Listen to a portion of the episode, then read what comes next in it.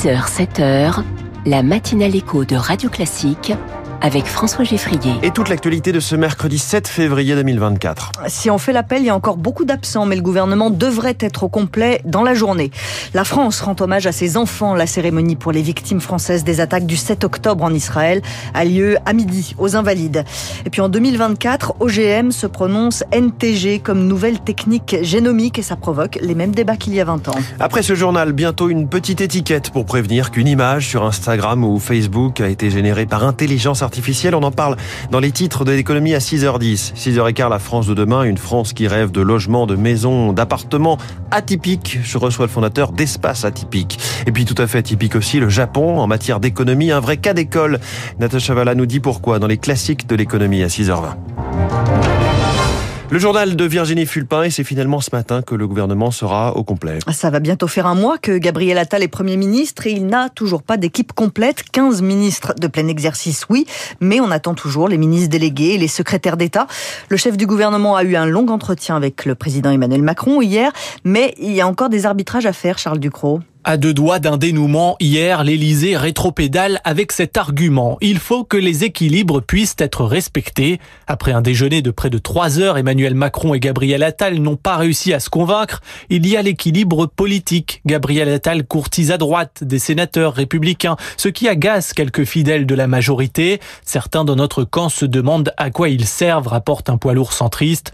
Il y a aussi le grain de sable François Bayrou, lui qui s'opposait à la nomination de Gabriel Attal pourrait entrer au gouvernement et se montrerait d'ailleurs particulièrement exigeant. Si c'est confirmé, le Premier ministre devra se faire une raison. Quant au visage issu de la gauche, se compteront-ils sur les doigts d'une main? Seul Sacha Houlier, frondeur au moment de la loi immigration, laisse planer le doute d'une nomination.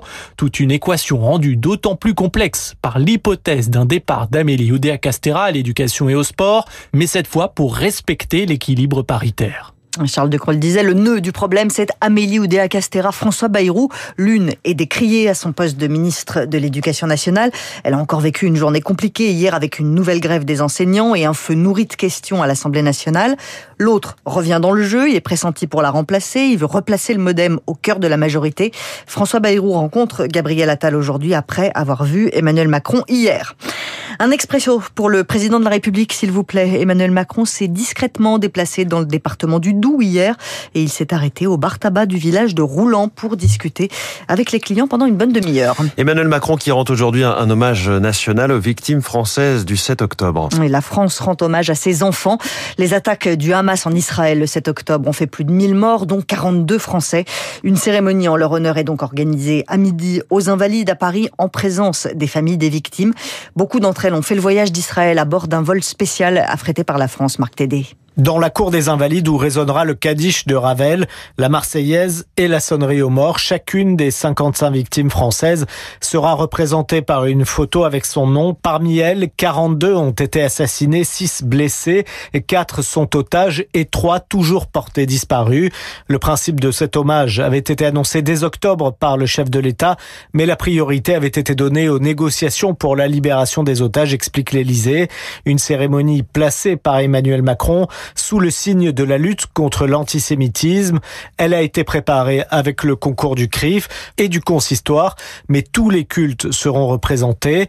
Conformément au protocole républicain, chaque parlementaire peut y assister y compris les élus de la France insoumise, que des familles auraient voulu exclure de cet hommage, mais chacun est libre d'apprécier l'opportunité de sa présence en tenant compte de cette forte émotion exprimée par les proches, suggère l'Élysée. Un hommage aux Français frappés par les bombardements à Gaza sera organisé ultérieurement. Et si une trêve était proche à Gaza, le Qatar affirme ce matin avoir reçu une réponse positive du Hamas concernant un accord sur les otages en échange d'un cessez-le-feu. Israël est en train d'étudier le plan alors que le secrétaire d'État américain Anthony Blinken est toujours dans la région pour pousser à un accord. En attendant, les combats continuent entre Israël et le Hamas. L'armée israélienne a déclenché une mobilisation exceptionnelle de réservistes depuis le 7 octobre. Dans chaque famille, il y a des soldats mobilisés et la société tout entière est derrière son armée. Vous savez qu'en Israël, les femmes aussi font leur service militaire. Sophia Or à 18 ans, elle vit à Tel Aviv, mais elle, elle refuse d'être enrôlée. Et vous l'avez rencontrée, Charlotte de Rouen. Dans l'appartement familial, entourée de ses chats, Sophia Or raconte pourquoi elle a décidé de devenir une objectrice de conscience, un choix mûrement réfléchi depuis son adolescence. J'ai décidé de refuser de servir dans l'armée israélienne car je ne veux pas prendre part à la politique d'oppression et d'apartheid qu'Israël applique aux Palestiniens. J'ai pris cette décision avant la guerre. Les attaques du 7 octobre et la guerre à Gaza prouvent juste que la violence engendre de la violence et que la violence ne mène jamais à une solution. Si beaucoup d'Israéliens sont exemptés de service militaire pour des raisons religieuses ou médicales, refuser de servir et le dire publiquement reste extrêmement rare. Dans ce pays, surtout ces derniers temps, il y a cette mentalité du eux et du nous. Et à partir du moment où je montre de l'empathie envers eux, envers les Palestiniens, alors je passe de l'autre côté. Je ne peux plus faire partie du nous, des Israéliens, et donc je deviens une traîtresse. Mais il ne s'agit pas d'un jeu et où l'on doit triompher de l'autre. La paix est l'unique solution pour que tout le monde puisse vivre en sécurité. L'armée israélienne accepte rarement les refus d'enrôlement pour des motifs politiques, pacifistes. En refusant de servir, Sofia sait qu'elle va écoper de plusieurs mois de détention, mais la jeune femme est sereine.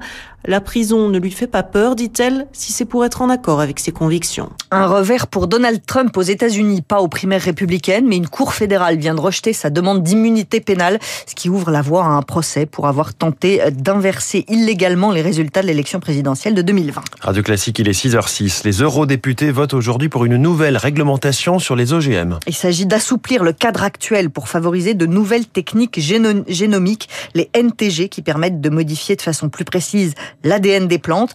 Alors que penser de ces nouveaux OGM Georges Frécinet, président de l'Association française des biotechnologies végétales, pour lui, c'est un progrès. Les NTG viennent soutenir le développement de l'agriculture. Vous avez une tomate enrichie en GABA, qui est une molécule protégée contre les maladies cardiovasculaires, qui est vendue au Japon.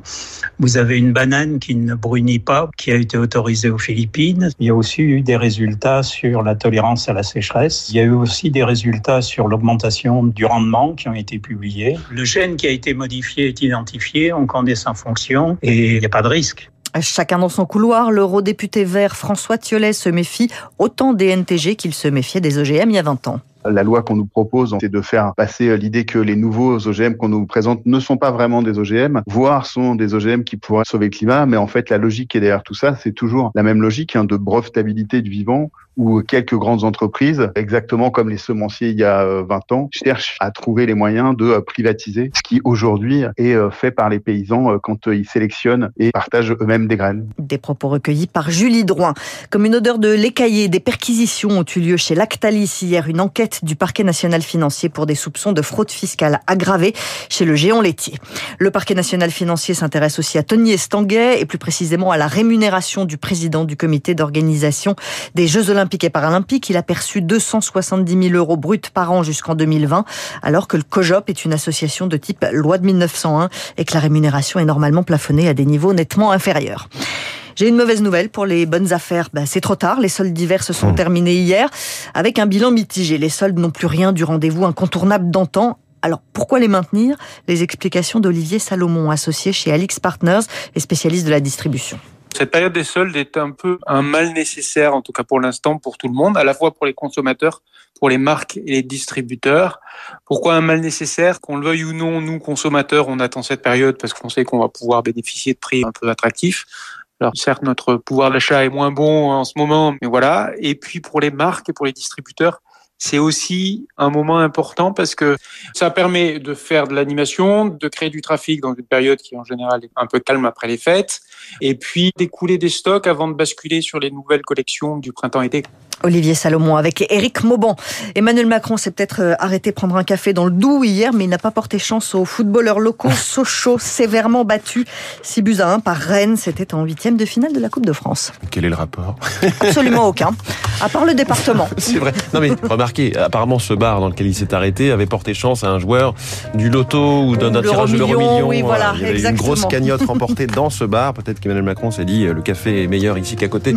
Merci beaucoup Virginie Fulpin. On vous retrouve tout à l'heure à 7h. Instagram et Facebook nous diront dans quelques mois si une image a été générée par intelligence artificielle. On va le voir dans les titres de l'économie dans un instant. Puis le fondateur d'Espace Atypique sera le premier invité de cette matinale écho dans la France de demain. Radio Classique.